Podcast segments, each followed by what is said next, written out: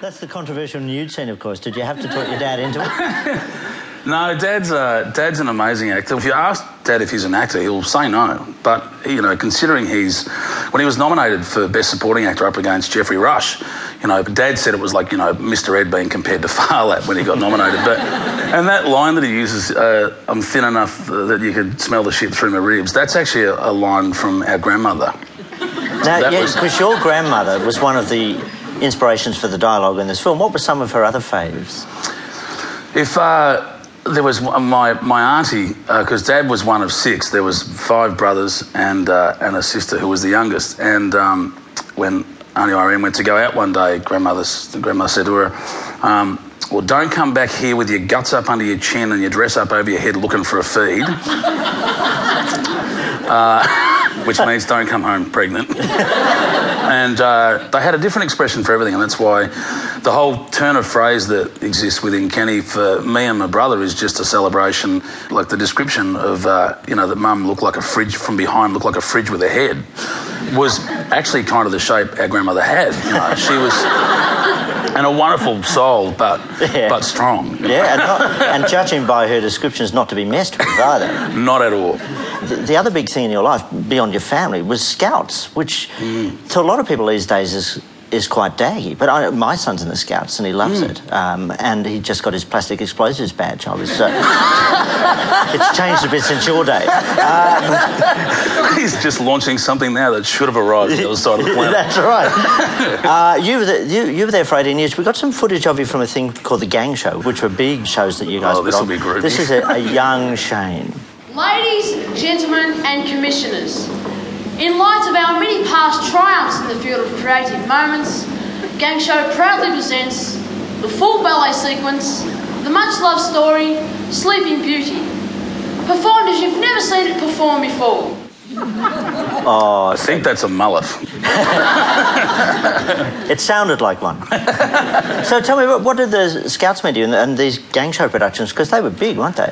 They were huge when when uh, when I was I think about eight. I was in Scouts, and it wasn't about me wanting to go into professional theatre at that point. I was in Scouting, and Scouting had this show, and I wanted to do it, and I auditioned. And um, uh, at that point, um, you know, I'd started performing according to my dad when I was about two, because he said my first performance was when I walked into the lounge room where they had polished floorboards, and I apparently pulled my nappy down, dropped my bare bottom onto the polished floorboards, and let one go, and it went whack, whack, whack on the floorboards. Pulled my pants up, went ha ha, and ran out. You can get a Tonight Show with that these days. And Dad apparently said that that kid is going to be a problem. so that was apparently my first performance. And so it was amazing training, you know, and we did, you know, very big shows with big budgets and, and I learnt all my lighting skills and all my stagecraft I learnt by working backstage on these shows. So that and scouting were, were amazing to me. You've actually done quite a lot of character work with uh, Gold FM. I know you had a, you created a character called Sergio. Yeah. Can you give us a burst of Sergio, or is that still a bit? Oh no, he never had a costume. It was only for radio. Yeah. This was uh, Sergio was a gay beauty, beauty technician. He's uh, fantastic for me to be here. Hello. uh, he was a little embarrassed and he's not too clever with all the words with the languages of English that you're speaking here, which is fantastic. Um, but he was uh, worked in the hair salon and he always got things slightly wrong for the uh, Melbourne Cup. He said, "I'm a big fan of the soccer," and uh, he never quite understood what was going on. So. What you should do next time someone comes up to you and doesn't believe you're not Kenny, you should just do Sergio's voice and completely freak them out. Like, I'm a Kenny's Mediterranean brother. I don't know what that is. The, I don't work for the pupus, but uh, See? I, I know touch the cacas from the peoples. Okay, let's move on to Kenny. And uh, you got a job as a general manager at a, a lighting production company, and that's when you started working with the guys from Splashdown, the, the real life Kenny. yeah. When did you start to realise, and what made you realise that there's a story here, there's a character here?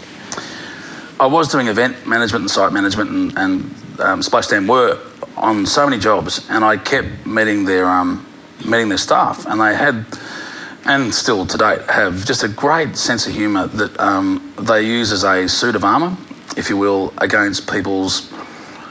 I know, people's comments and people's expectations of their job, you know, and people who look down upon them and frown upon them or make jokes at their expense. Well, what they did very quickly, very often, was they made a joke about their employment before you got a chance to.